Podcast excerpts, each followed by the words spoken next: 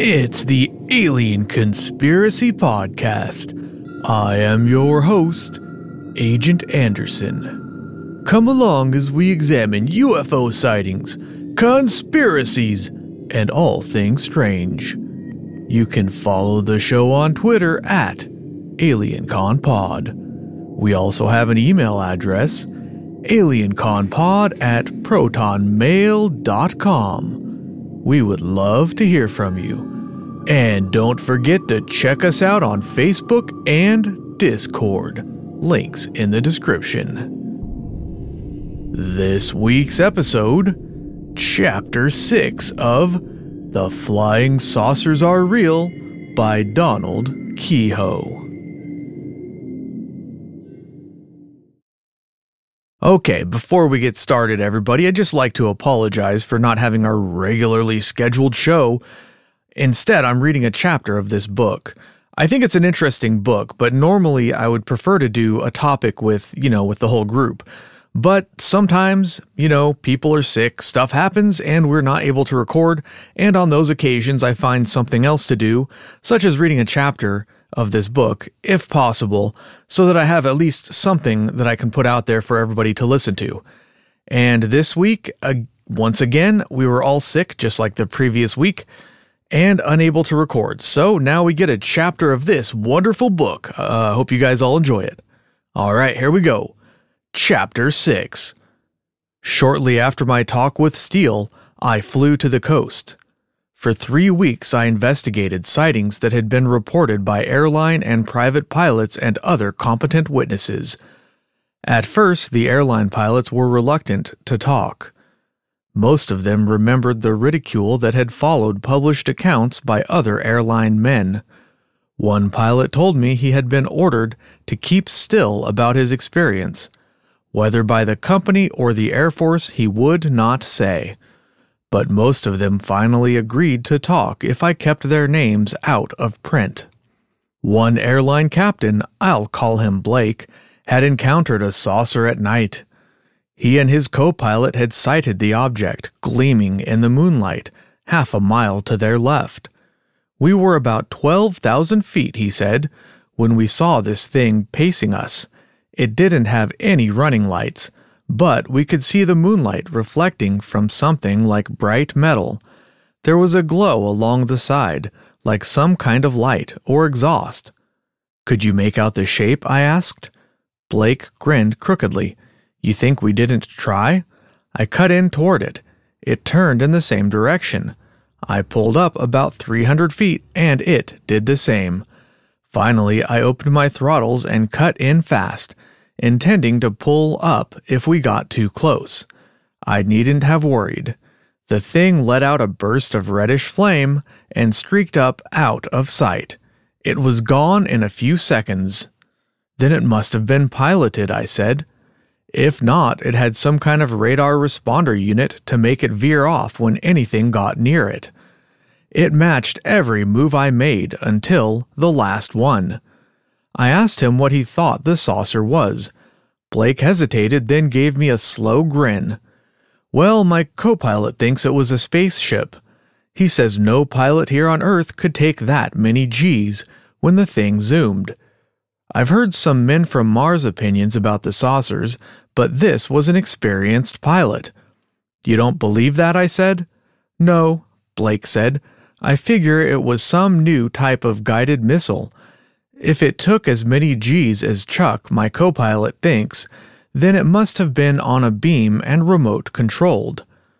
Later, I found two other pilots who had the same idea as Chuck. One captain was afraid the flying saucers were Russian. His co pilot thought they were Air Force or Navy. I met one airline official who was indignant about testing such missiles near the airways. Even if they do have some device to make them veer off, he said, I think it's a risk. There'll be hell to pay if one ever hits an airliner. They must have been flying around for two years, a line pilot pointed out. Nobody's had a close call yet. I don't think there's much danger. When I left the coast, I flew to New York. Ken Purdy called in John Dubarry, True's aviation editor, to hear the details. Purdy called him John the Skeptic. After I told them what I had learned, Purdy nodded. What do you think the saucers are? asked DuBarry. They must be guided missiles, I said, but it leaves some queer gaps in the picture. I had made up a list of possible answers, and I read it to them. 1. The saucers don't exist. They're caused by mistakes, hysteria, and so on. 2. They're Russian guided missiles. 3. They're American guided missiles. 4. The whole thing is a hoax, a psychological warfare trick. You mean a trick of ours? said Purdy. Sure, to make the Soviets think we could reach them with a guided missile. But I don't think that's the answer. I just listed it as a possibility. DuBarry considered this thoughtfully. In the first place, you'd have to bring thousands of people into the scheme, so the discs would be reported often enough to get publicity.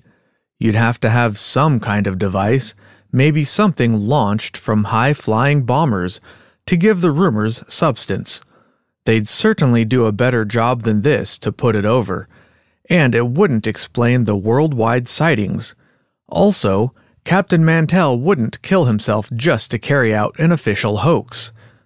John's right, said Purdy. Anyway, it's too ponderous. It would leak like a sieve, and the dumbest Soviet agent would see through it.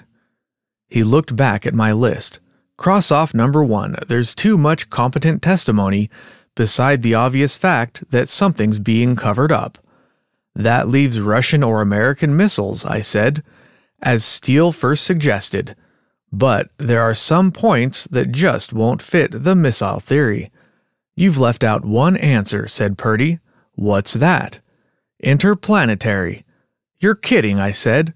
I didn't say I believed it, said Purdy. I just say it's possible. DuBarry was watching me. I know how you feel. That's how it hit me when Ken first said it. I've heard it before, I said, but I never took it seriously. Maybe this will interest you, Purdy said. He gave me a note from Sam Boal. I just talked with D, the note ran. D is a prominent aeronautical engineer, the designer of a world famous plane. He believes the disks may be interplanetary and that the Air Force knows it, or at least suspects it. I'm enclosing sketches showing how he thinks the disks operate. He's not the first one who told us that, said Purdy.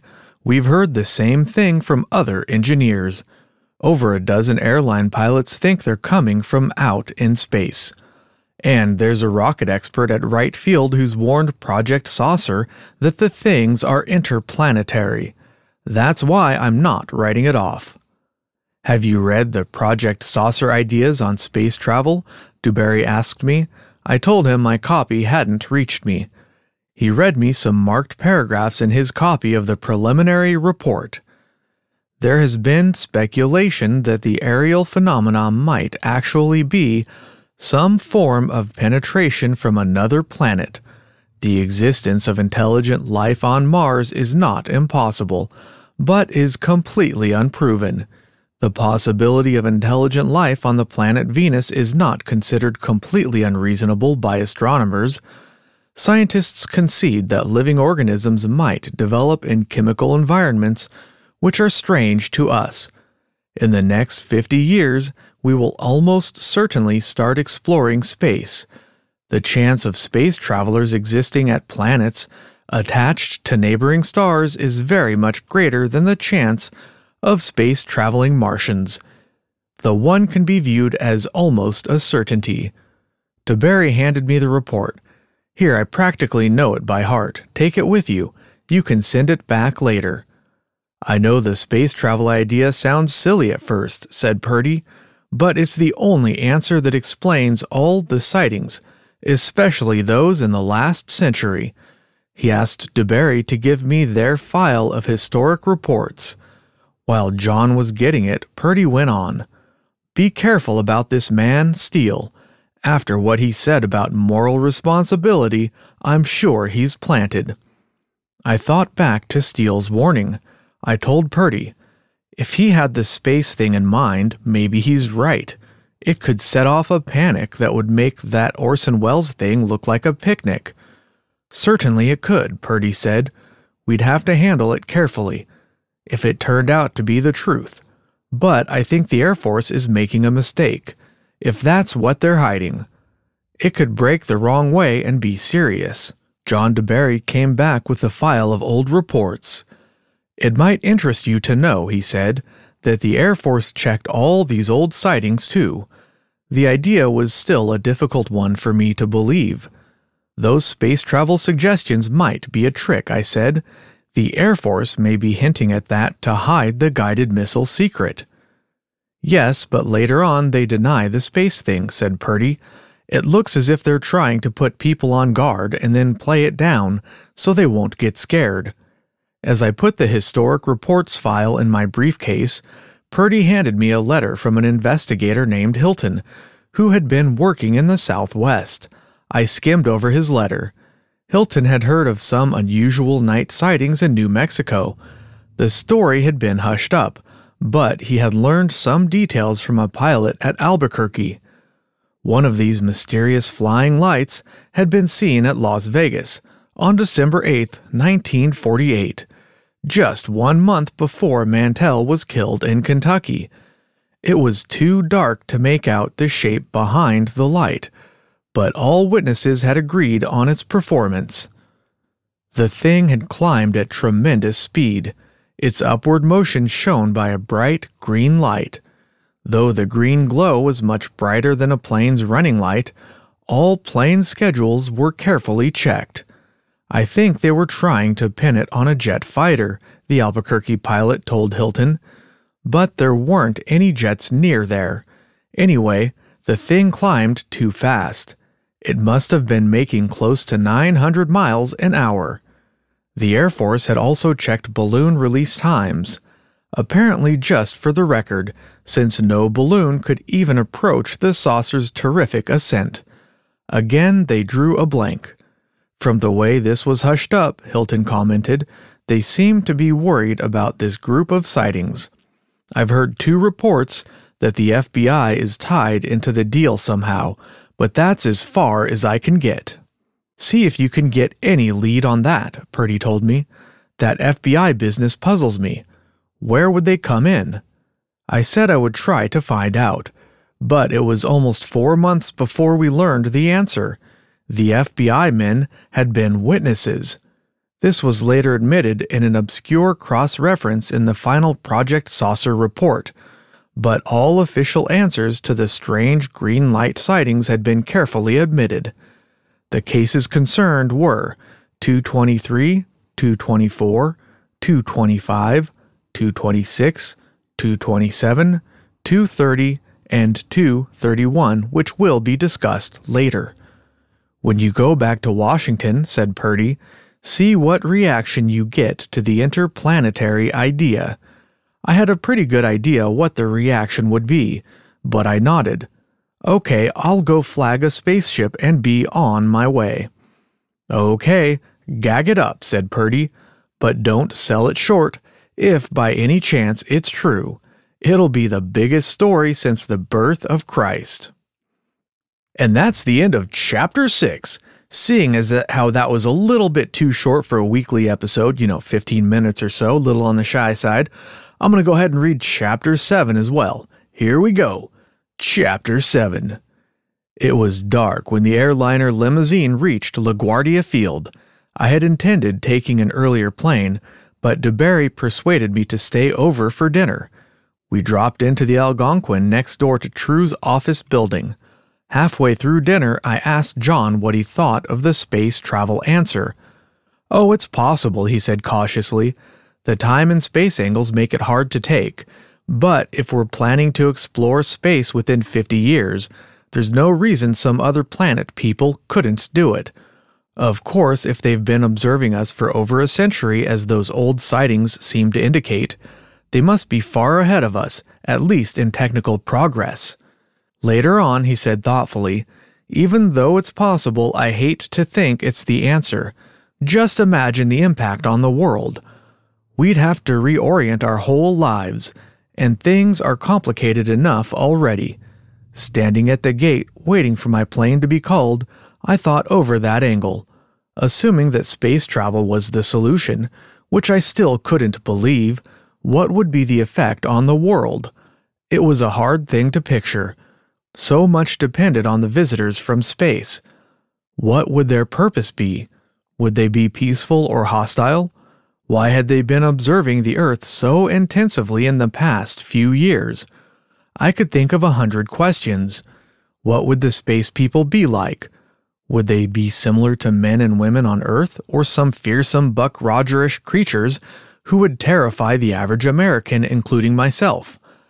It was obvious they would be far superior to us in many ways, but their civilization might be entirely different. Evolution might have developed their minds, and possibly their bodies along lines we couldn't even grasp. Perhaps we couldn't even communicate with them. What would be the net effect of making contact with beings from a distant planet?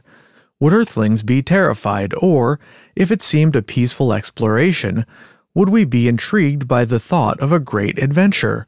It would depend entirely on the space visitor's motives and how the world was prepared for such a revelation.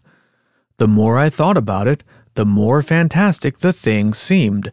And yet, it hadn't been too long since airplane flight was considered an idiot's dream. The scene here at LaGuardia would have seemed pure fantasy in 1900. The huge constellations and DC 6s, the double decked Stratocruisers sweeping in from all over the country, the big ships at Pan American taking off for points all over the globe. We'd come a long way in the 46 years since the Wright brothers' first flight. But space travel. The gateman checked my ticket and I went out to the Washington plane. It was a luxury ship, a 52 passenger, four engined DC 6, scheduled to be in the capital one hour after takeoff. By morning, this plane, the Aztec, would be in Mexico City. The couple going up the gangway ahead of me were in their late 60s. Fifty years ago, what would they have said if someone had predicted this flight? The answer to that was easy. At that time, high school songbooks featured a well known piece entitled Darius Green and His Flying Machine. Darius, it seems, was a simple minded lad who actually thought he could fly. Fifty years. That was the time the Air Force had estimated it would take us to start exploring space. Would Americans come to accept space travel as matter of factly as the people now boarding this plane? The youngsters would, probably. The older ones, as a rule, would be a little more cautious. In the oval lounge at the rear of the plane, I took out the file of old sighting reports. Glancing through it, I saw the excerpts from 19th century astronomical and scientific journals and extracts from official gazettes. Most of the early sightings had been in Great Britain and on the continent, with a few reports scattered around the world. The American reports did not begin until the latter part of the century. The DC 6 rolled out and took off. For a few minutes, I watched the lights of Manhattan and greater New York twinkling below. The Empire State Building tower was still above us as the plane banked over the East River. We climbed quickly, and the familiar outline of Manhattan took shape like a map pinpointed with millions of lights. Any large city seen from the air at night has a certain magic. New York most of all. Looking down, I thought, what would a spaceman think, seeing this brilliantly lighted city, the towering skyscrapers? Would other planets have such cities, or would it be something new and puzzling to a visitor from space? Turning back to the old reports, I skipped through until I found the American sightings. One of the first was an incident at Bonham, Texas, in the summer of 1873. It was broad daylight when a strange, fast moving object appeared in the sky southwest of the town. For a moment, the people of Bonham stared at the thing, not believing their eyes. The only flying device then known was the drifting balloon, but this thing was tremendous, and speeding so fast its outlines were almost a blur. Terrified farmers dived under their wagons. Townspeople fled indoors. Only a few hardy souls remained in the streets. The mysterious object circled Bonham twice, then raced off to the east and vanished. Descriptions of the strange machine varied from round or oval to cigar shaped. The details of the Bonham sighting were later confirmed for me by Frank Edwards, Mutual Network newscaster who investigated this case. 24 hours after the Bonham incident, a device of the same description appeared at Fort Scott, Kansas. Panic stricken soldiers fled the parade ground as the thing flashed overhead. In a few seconds, it disappeared, circling toward the north. Until now, I had supposed that the term saucer was original with Kenneth Arnold. Actually, the first to compare a flying object with a saucer was John Martin, a farmer who lived near Denison, Texas. The Denison Daily News of January 25, 1878, gives the following account From Mr. John Martin, a farmer who lives some six miles south of this city, we learn the following strange story. Tuesday morning, while out hunting, his attention was directed to a dark object high up in the southern sky. The peculiar shape and velocity with which the object seemed to approach riveted his attention, and he strained his eyes to discover its character.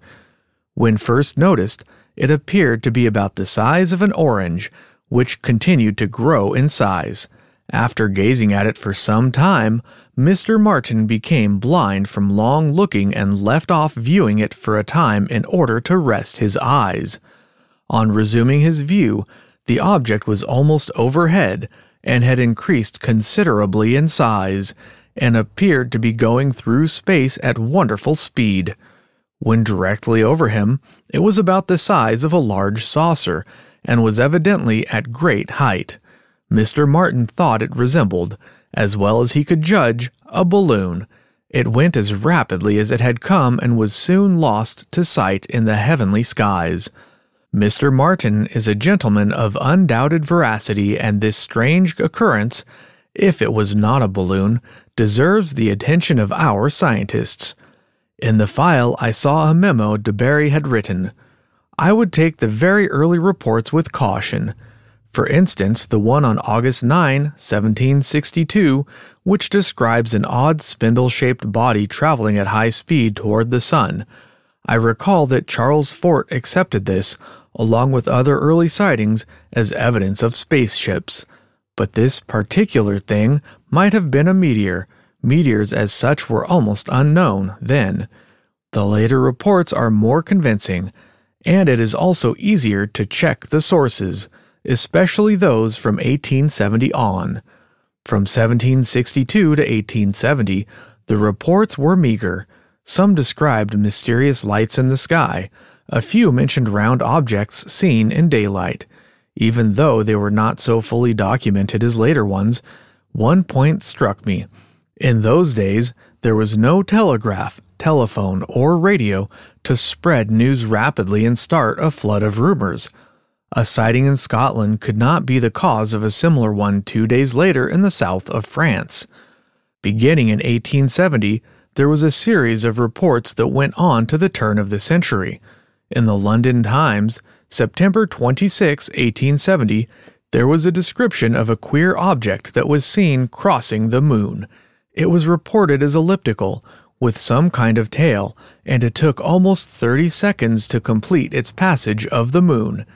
Then in 1871, a large round body was sighted above Marseilles, France. This was on August 1st. It moved slowly across the sky, apparently at great height, and was visible about 15 minutes. On March 22, 1880, several brilliantly luminous objects were reported seen at Kattenau, Germany. Sighted just before sunrise, they were described as rising from the horizon and moving from east to west. The account was published in the British Nature magazine, volume 22, page 64. The next report in the file mentioned briefly a strange round object seen in the skies over Bermuda. The source for this account was the Bermuda Royal Gazette. This was in 1885. That same year, an astronomer and other witnesses reported a gigantic aerial object at Adrianople, Turkey. On November 1st, the weird apparition was seen moving across the sky. Observers described it as round and four to five times the size of the moon. This estimate is similar to the Denison, Texas comparison with an orange. The object would actually be huge to be seen at any great height. But unless the true height were known, any estimate of size would be guesswork. On March 19, 1887, two strange objects fell into the sea near a Dutch barkentine.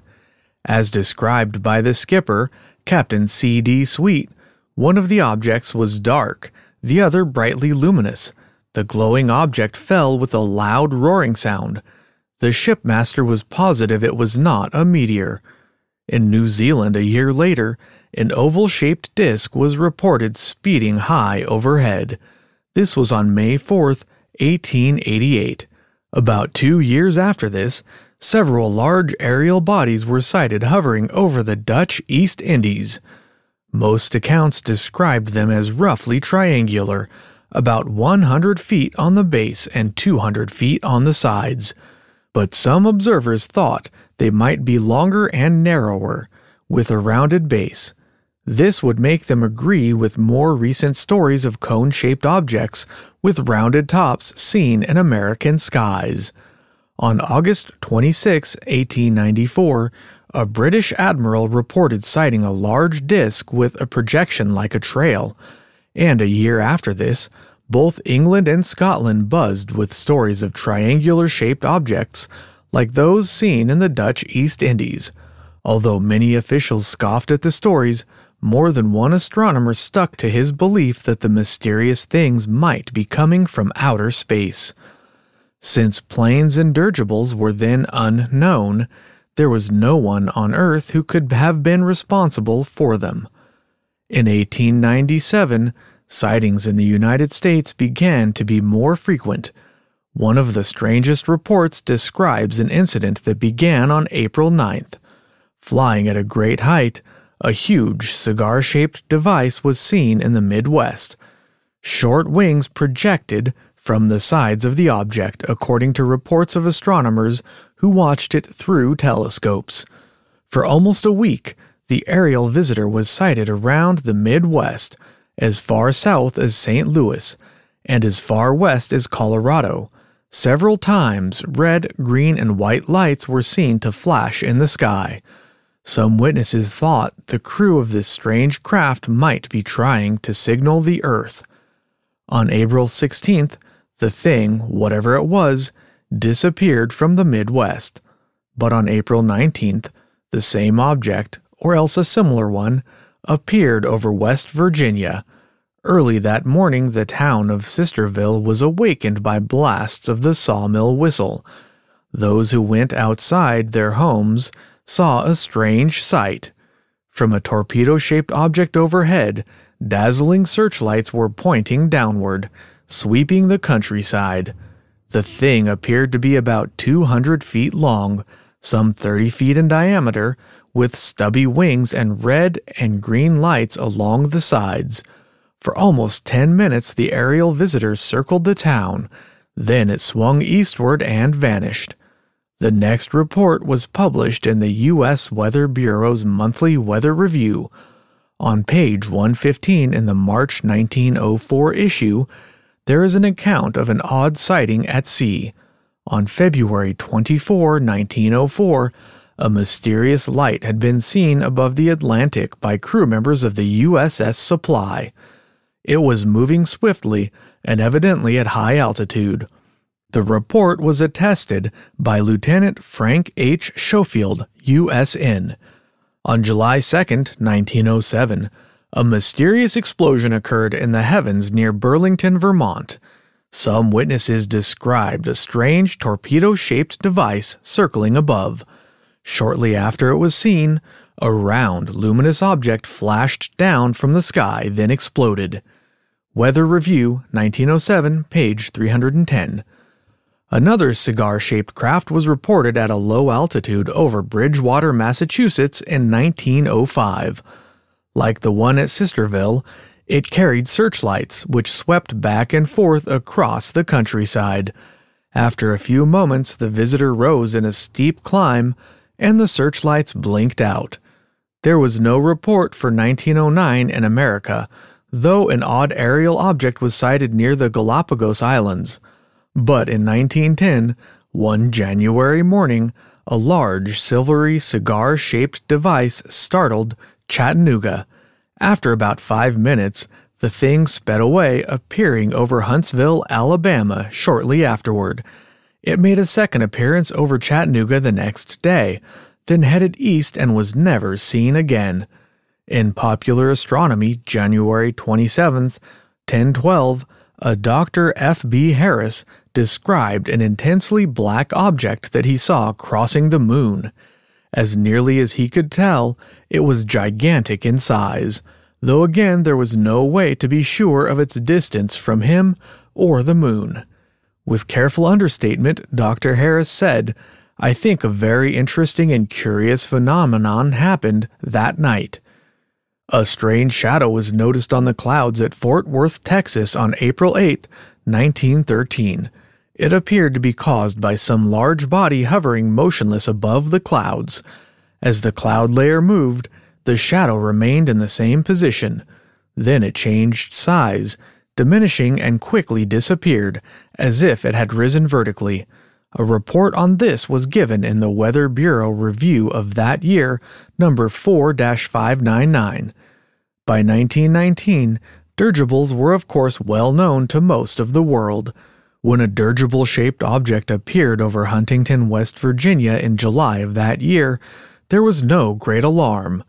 It was believed to be an American blimp, though the darkness, it was 11 at night, prevented observers from being sure.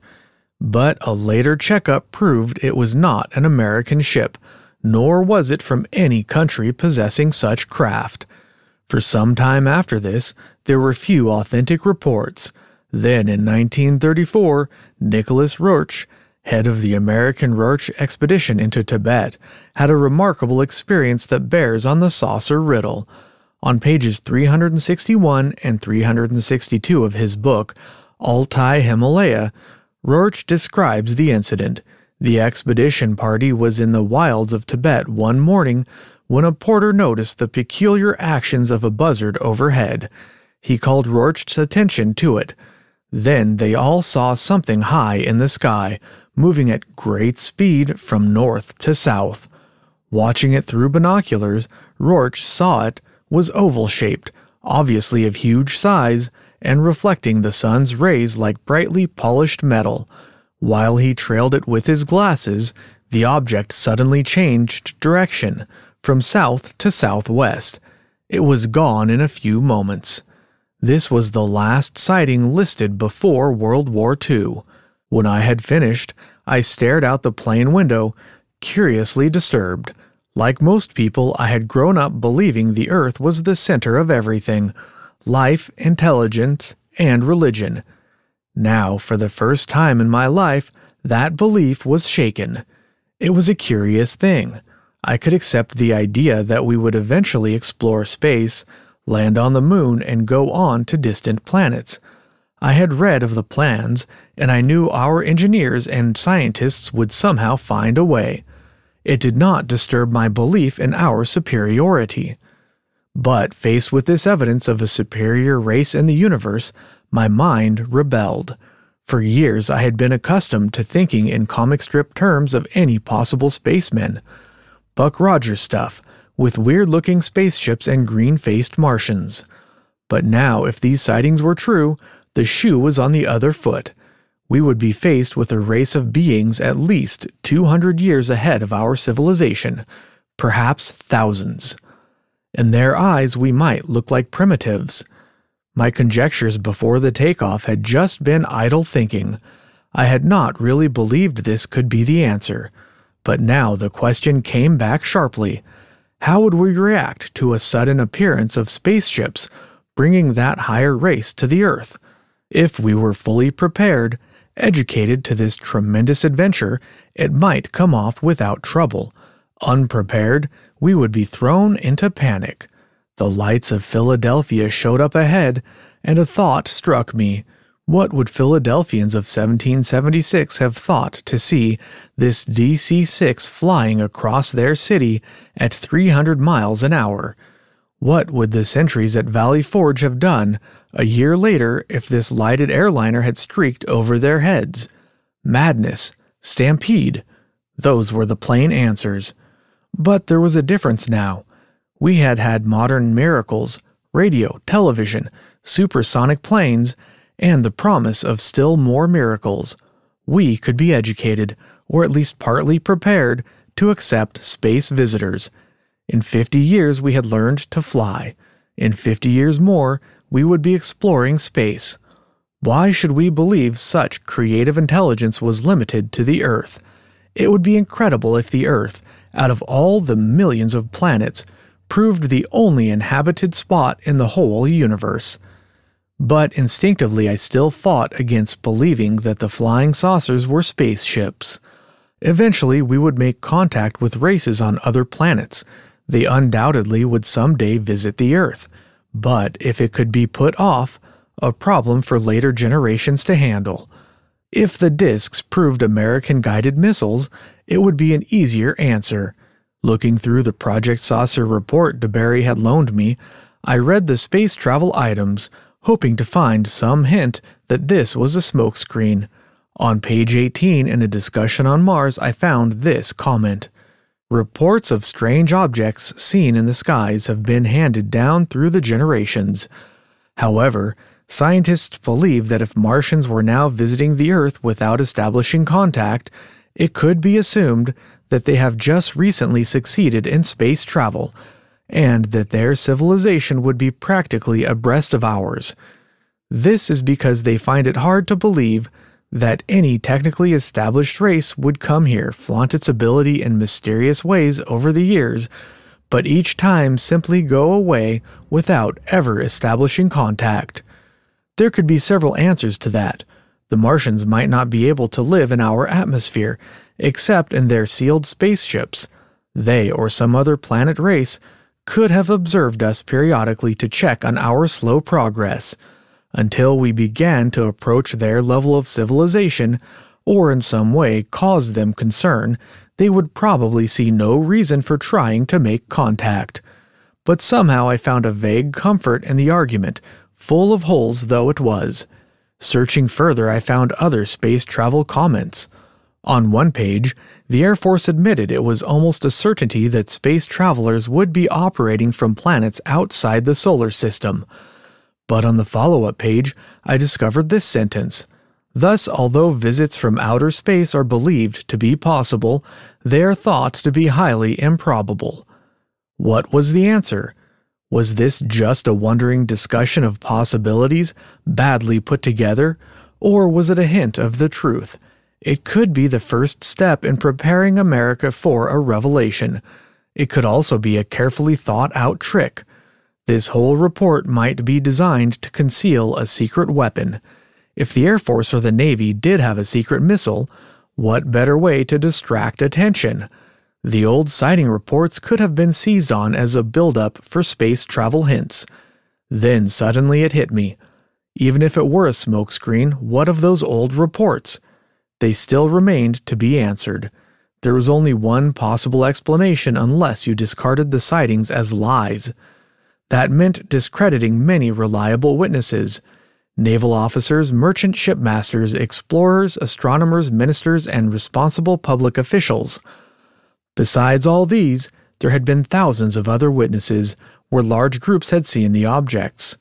The answer seemed inevitable, but I held it off. I didn't want to believe it, with all the changes it might bring, the unpredictable effect upon our civilization. If I kept on checking, I might find evidence that would bring a different explanation for the present saucers. DuBarry had put another group of reports in the envelope. This series covered the World War II phase and on up to the outbreak of the saucer scare in the United States. Some of it, about the Foo Fighters, I already knew.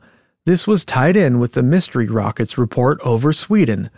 The first Swedish sightings had occurred during the early part of the war. Most of the so called ghost rockets were seen at night, moving at tremendous speed. Since they came from the direction of Germany, most Swedes believed that guided rockets were the answer. During the summer of 1946, after the Russians had taken over Peenemünde, the Nazi missile base, ghost rockets again were reported flying over Sweden. Some were said to double back and fly into Soviet areas. Practically all were seen at night, and therefore none had been described as a flying disk. Instead, they were said to be colored lights red, green, blue, and orange, often blurred from their high speed. But there was a puzzling complication. Mystery lights and sometimes flying disks were simultaneously reported over Greece, Portugal, Turkey, Spain, and even French Morocco. Either there were two answers or some nation had developed missiles with an incredibly long range. By January 1947, ghost rocket sightings in Europe had diminished to less than one a month. Oddly enough, the first disk report admitted by Project Saucer was in this same month. The first 47 case detailed by Project Saucer occurred at Richmond, Virginia. It was about the middle of April. A Richmond weather observer had released a balloon and was tracking it with a theodolite when a strange object crossed his field of vision. He swung the theodolite and managed to track the thing despite its high speed. The actual speed and altitude, the later determined by a comparison of the balloon's height at various times, have never been released, nor has the Air Force released this observer's report on the object's size which Project Saucer admitted was more accurate than most witnesses' estimates. About the 17th of May 1947, a huge oval shaped saucer 10 times longer than its diameter was sighted by Byron Savage, an Oklahoma City pilot. Two days later, another fast flying saucer was reported at Manitou Springs, Colorado. In the short time it was observed, it was seen to change direction twice maneuvering at an unbelievable speed. Then, on June 24th, came Kenneth Arnold's famous report, which set off the saucer scare. The rest of the story I now knew almost by heart. When the DC 6 landed at Washington, I had made one decision. Since it was impossible to check up on most of the old sightings, I would concentrate on certain recent reports, cases in which the objects had been described as spaceships. As I waited for a taxi, I looked up at the sky. It was a clear summer night without a single cloud. Beyond the low hill to the west, I could see the stars. I can still remember thinking, if it's true, then the stars will never again seem the same. And that's the end of Chapter 7. Stay tuned next time for Chapter 8. Thanks for listening. If you enjoyed the show, you can really help us out by leaving a good review wherever you listen to podcasts and suggesting the show to your friends. Keep it strange.